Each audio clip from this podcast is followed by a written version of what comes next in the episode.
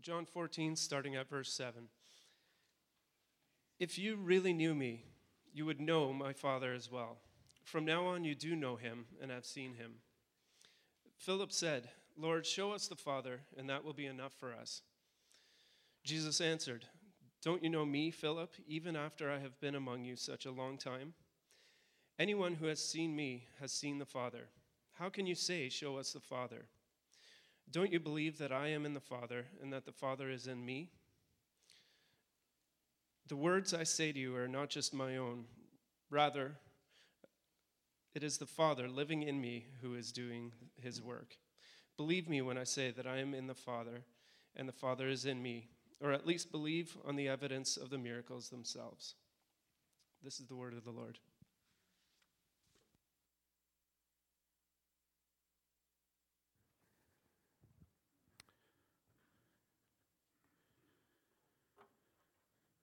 Well, I just want to say welcome here again. Uh, my name is Jeff. I'm the outreach pastor here. And uh, every Sunday, we seek to look at the scriptures, and uh, we believe that's the written word of God.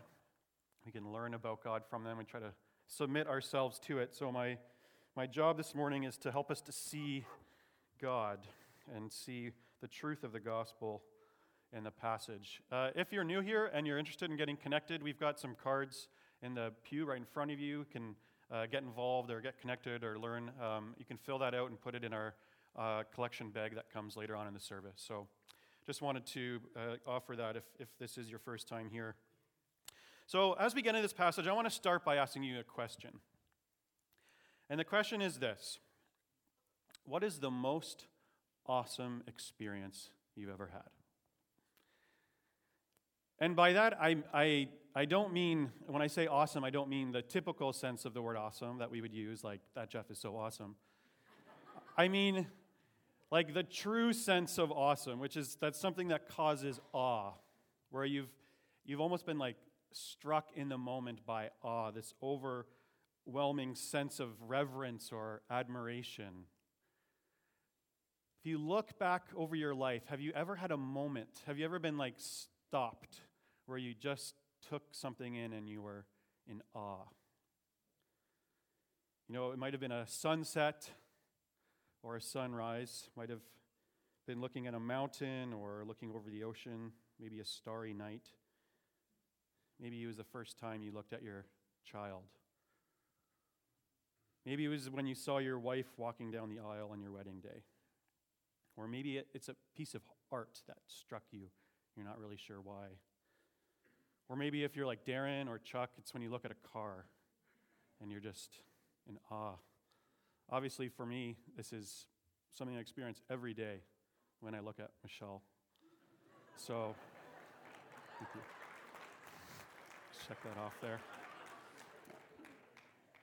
So, I mean, I really know what this is like.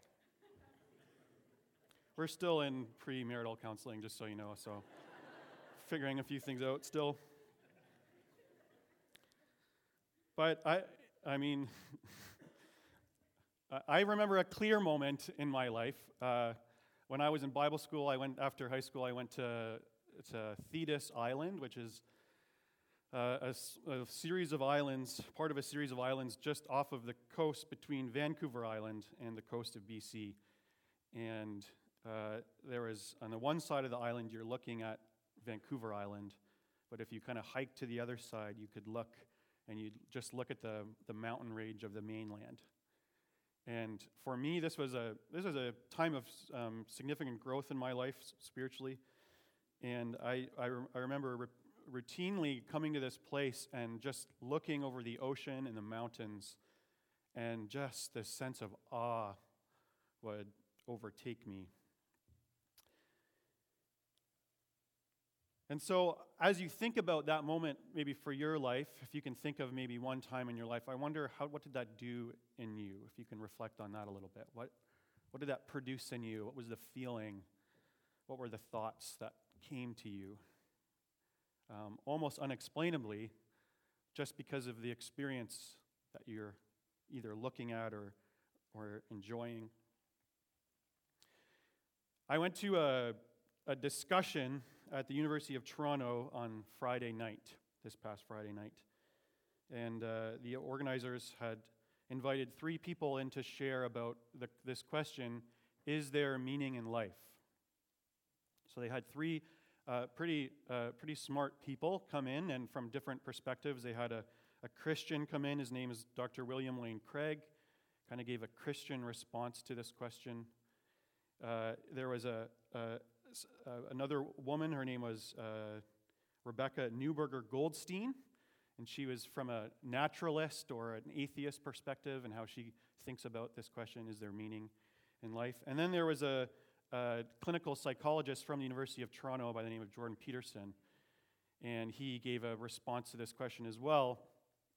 And I don't really know where he is in his views of God, uh, but he kind of came from a psychological perspective of how do we psychologically process this question is there meaning? And so it was something that he said that really stood out to me uh, during the evening. And he said, he said this He said, The encounter with something truly admirable produces the instinct of awe. And that's not a rational instinct, it's an irrational instinct, but it's a marker that you're in the presence of something truly greater than yourself. And it's not something you have to voluntarily control, you have voluntary control over. It's something that overtakes you. And it could easily be because it's the reflection of the truth. I thought that was a really profound thought. That we can get in where before something which he called truly admirable, and there's something that just kind of overtakes us. There's a feeling of awe that uh, not it's not something we're consciously choosing. It just kind of overwhelms us because what he's saying is that ref, there's something in what we're seeing that's reflecting truth on a profound level, and it's connecting to our hearts, even though we're not really thinking about it, but our hearts are kind of in agreement with this thing, that it's true. And we have an emotional response to the thing we're in the presence of. And so, I would maybe to ask the same question at the beginning a little bit differently. So, not have you ever had an experience, but if you can imagine what would be the most awesome experience you could ever have? What is the thing that you could be in the presence of or look at and that would just fill you with awe beyond anything else you could ever imagine? What impact would that have on you if you were looking at the thing that was most truly awesome? I wanted to uh, start there because the the passage we're looking at this morning, these five verses, is just a little snippet of part of a conversation Jesus is having with his disciples. And it's centered around this question that Philip asks. And Philip asks Jesus the question, or he requests of Jesus, Lord, show us the Father, and that will be enough for us. And so in this passage, Jesus is he's not he's not with the crowds, he's not speaking to a whole group of people, he's kind of he's aside with his disciples.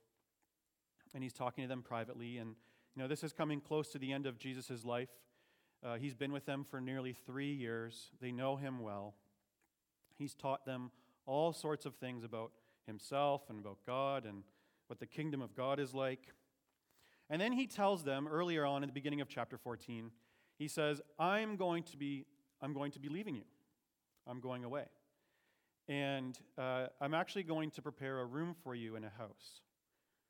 And you're going to join me one day. You're going to join me. And this statement kind of uh, creates a series of questions by the disciples because they're, they're starting to panic a little bit. They're starting to freak out because they're just not really sure what Jesus is talking about as they did often. They just were missing what Jesus was actually talking about. One of the things you have to keep coming back to um, about the disciples' perspective as they were interacting and hearing the things that Jesus was saying is that they, they were believing that Jesus was the Messiah, that he was the one that God had called to deliver them, but their understanding of what deliverance was was, was uh, very misconstrued. They, they, they were believing wholeheartedly um, that Jesus was their deliverer, but they profoundly misunderstood what Jesus came to deliver them from. And so, very often, they, they think that what Jesus is talking about is a deliverance of Israel from the oppressor Rome. That they're going to have the kingdom restored. The kingdom of God is like the kingdom of Israel finally restored. And they're going to get they're going to experience the freedom from the oppression of Rome. And finally they're going to be able to live the way that they ought to live in freedom. That's what they were that's what they so many of them actually thought that that the Messiah was going to do. And so for Jesus to say something like, Oh, by the way, I'm about to leave, and I'm going to, I'm going to prepare a, a, a room in a house for you. It's my father's house, and that's you're going to come, you're going to come meet me there. They're just what, like pro, trying to process that with the idea that Jesus is going to be this military ruler that's going to rise up and deliver Israel from the largest empire in the world. How does that how do those two ideas come together? It doesn't really make sense. And so they're starting to freak out a little bit. And so Thomas freaks out and he says, "Lord, we don't know where you're going. How can we know the way?" That's Thomas's response because Jesus is saying, "By the way, you know the way to my Father's house." And and Thomas is like, "We don't know the way. We don't know. How can we meet you there if we don't know the way? Tell us the way." And of course, that's what Matt looked at last week when Jesus says, I am the way. I am the truth, the way. And then, right after uh, Thomas pipes up with his question and Jesus responds, Philip follows closely with, Okay, that's fine. Uh, that's fine that you're leaving, but Lord, show us the Father, and then that will be enough for us. That's his question to Jesus Lord, show us the Father, and that will be enough. That's fine if you have to go. That's fine. Okay, we don't really know. We don't really get it. Don't get why you're going, what this room thing is all about. But if you could just show us God Himself before you go, that would be a real encouragement to us. like that would be an awesome experience to be able to stand in the presence of God and and and be overwhelmed by that. That would be faith building that would give you boldness and confidence. Even if you don't understand what Jesus is talking about, if you could just, just let us see God, and that will be enough. That will be enough for us.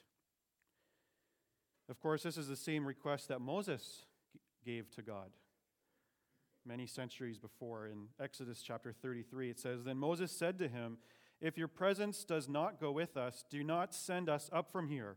How will anyone know that you are pleased with me and with your people unless you go with us?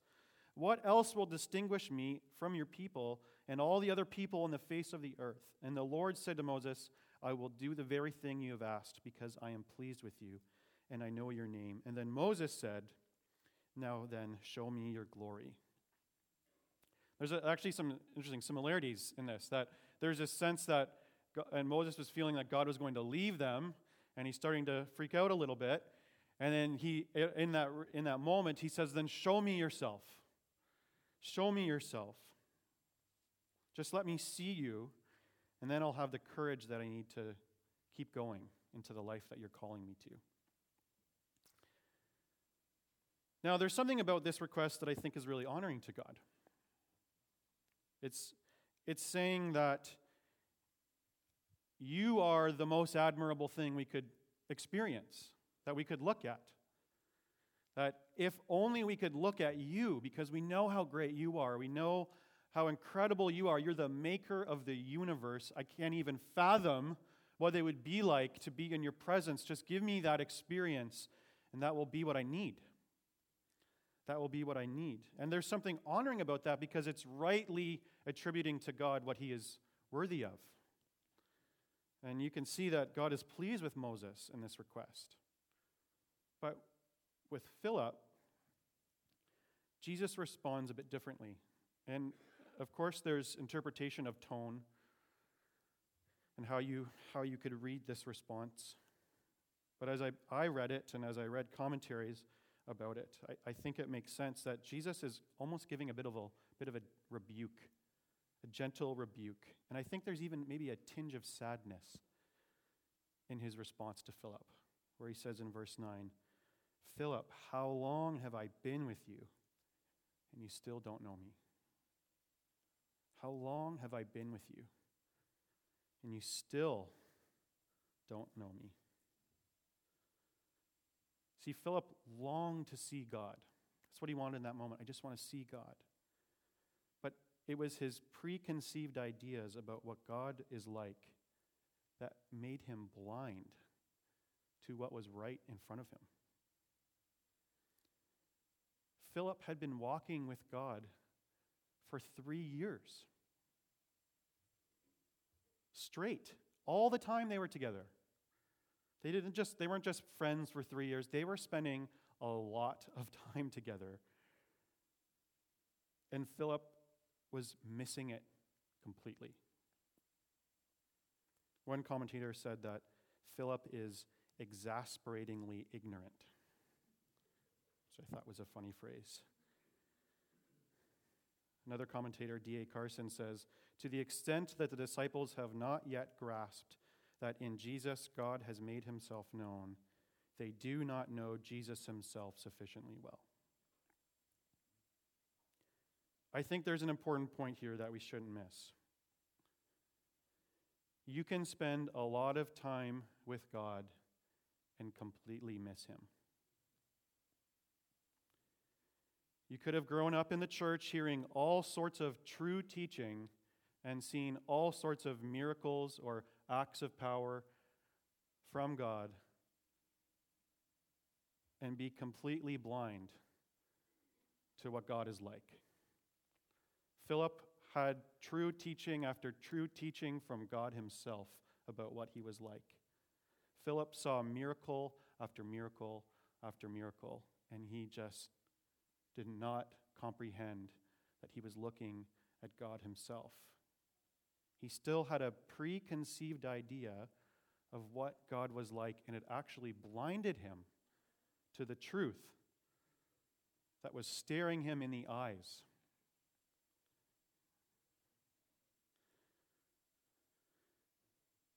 And so, this truth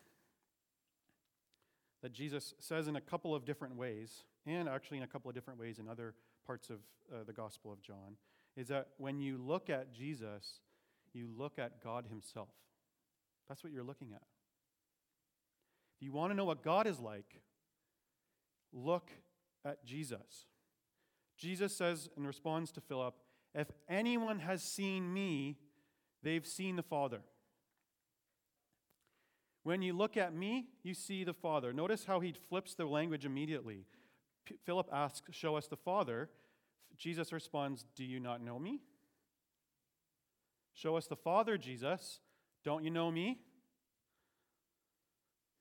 Jesus says, My Father and I are one. He is in me, and I am in him. To know me is to know the Father. He says in, in John chapter 8 that I don't do anything apart from him, that we're together, one, all the time. When you look at me, you are looking at God Himself. There's no distinction. And so Jesus implies both what theolo- theologians call ontological unity, which is the unity of being, and functional unity, in that He is the way in which God is revealing Himself to the world. The author has written himself into the story that he's writing so that all the characters can see and know this is what the author is like. We're looking at him. The story that's being written, it's him. He's the one writing it. We can see him. He's in our lives now.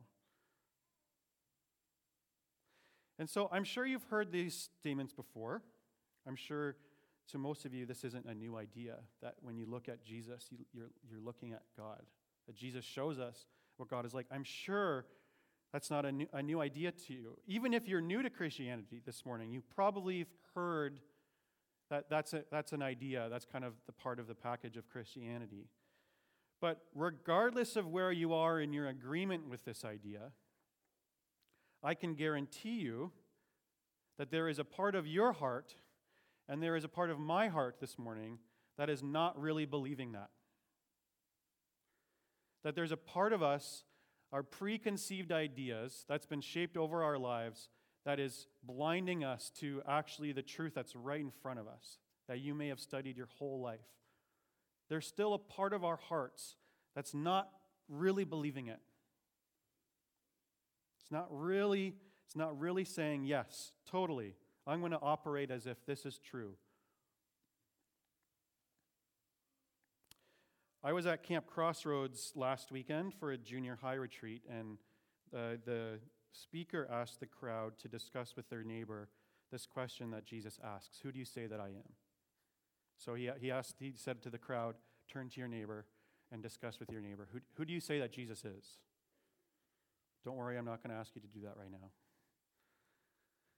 But it, after they had some discussion of who it is, and then they all kind of gave their answers, and there was a lot of really good answers, a lot of really good answers.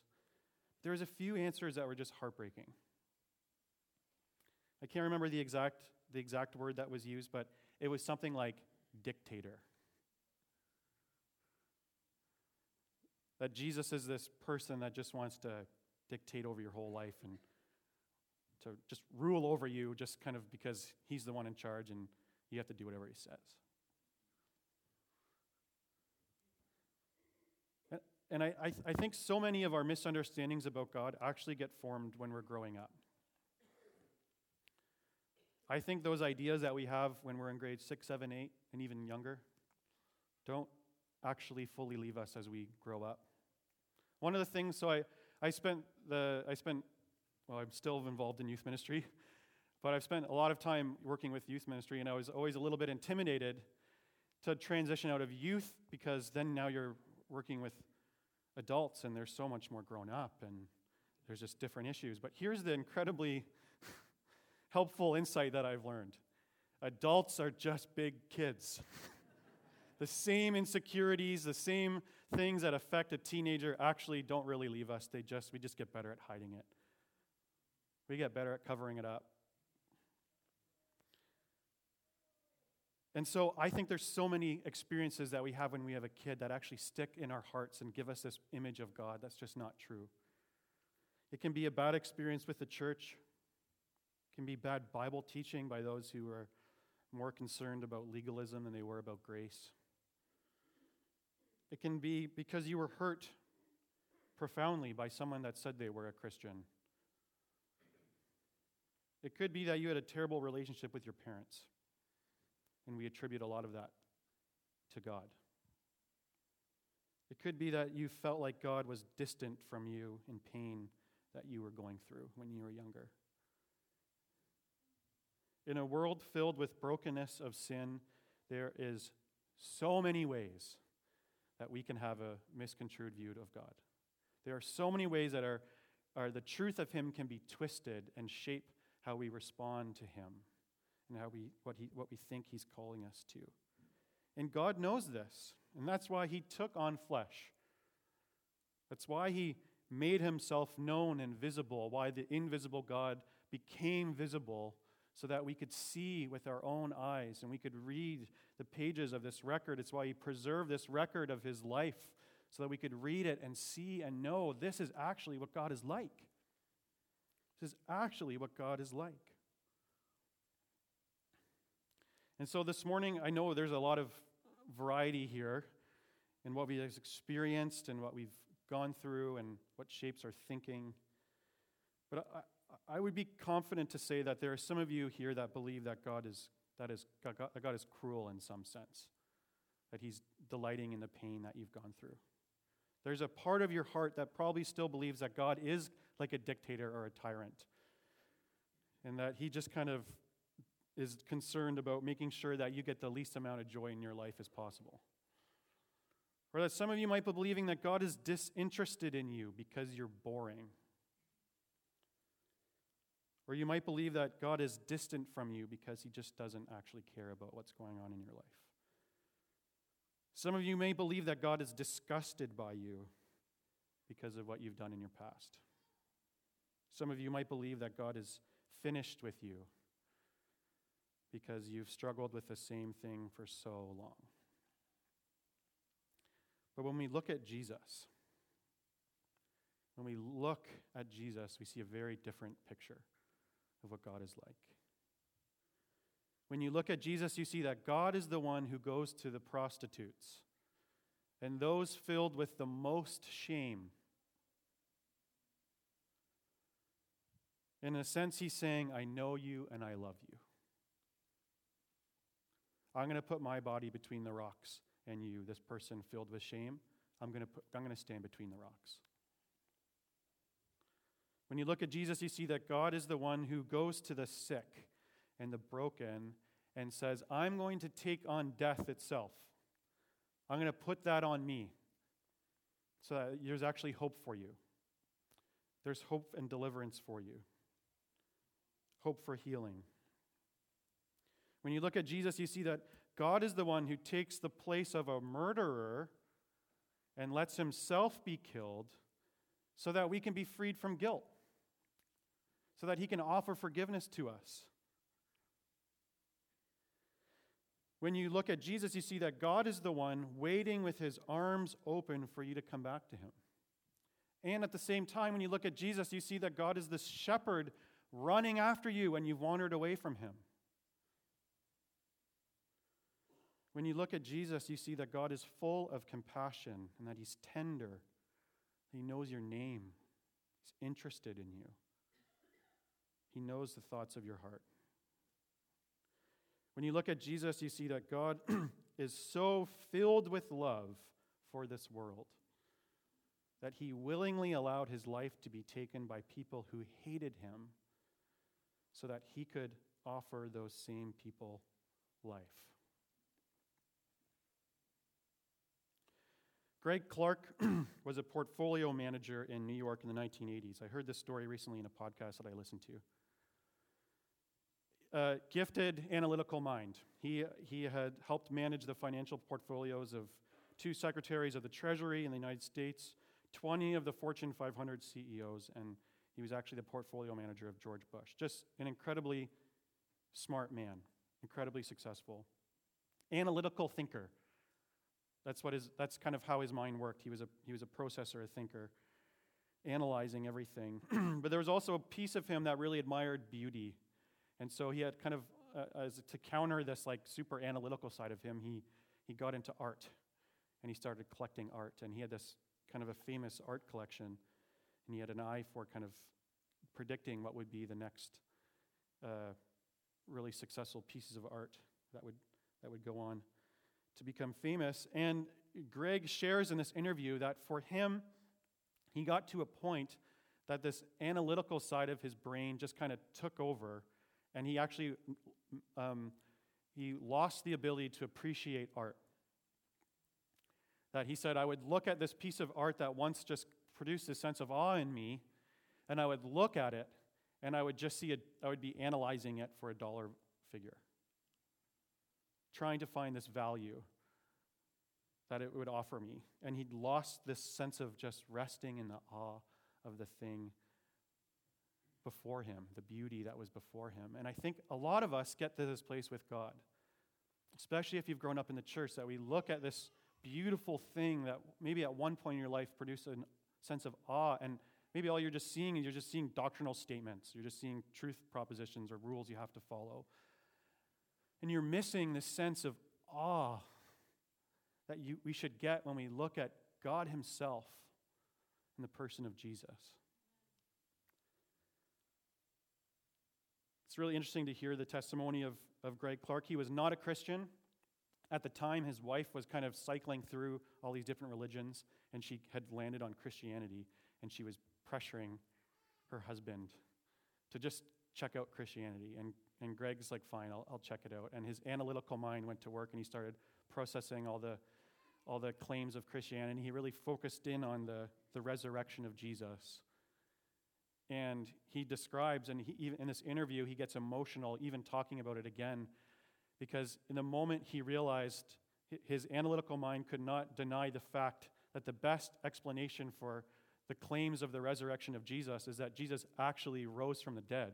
He said, I had this moment of realization where I just I couldn't deny that that's what was happening.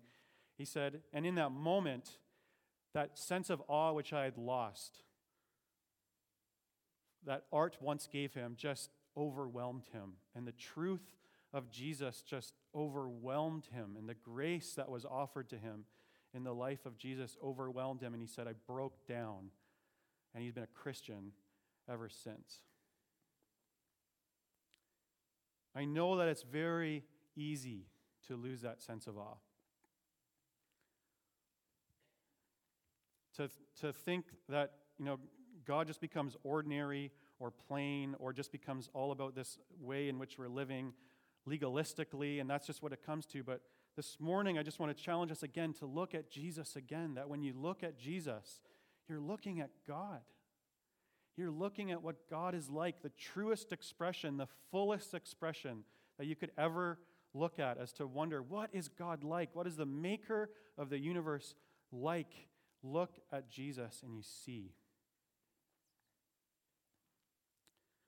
I want to leave you with an image on the screen, and I, I don't know if it's super clear. But I saw this this past week, and I thought it was I thought that it was profound. I don't know if you can tell. There's a guy on a beach, and he's got a metal detector, and he's got his head down, and he's looking madly for buried treasure. He's looking for this thing that's going to satisfy him, and his head is down. He's looking everywhere for this awe inspiring thing. But he's missing this amazing sunset that's right before him, full of beauty and glory. I just wanted to leave you with this image because I think this is what we do in our lives. We're frantically searching for this buried thing somewhere, this treasure that's going to give us what we think we want. And we're missing this glory, the glory of the sun that God has lifted up for us to see. Let's pray. So, Father, thank you that you, you came down to show us what you're like.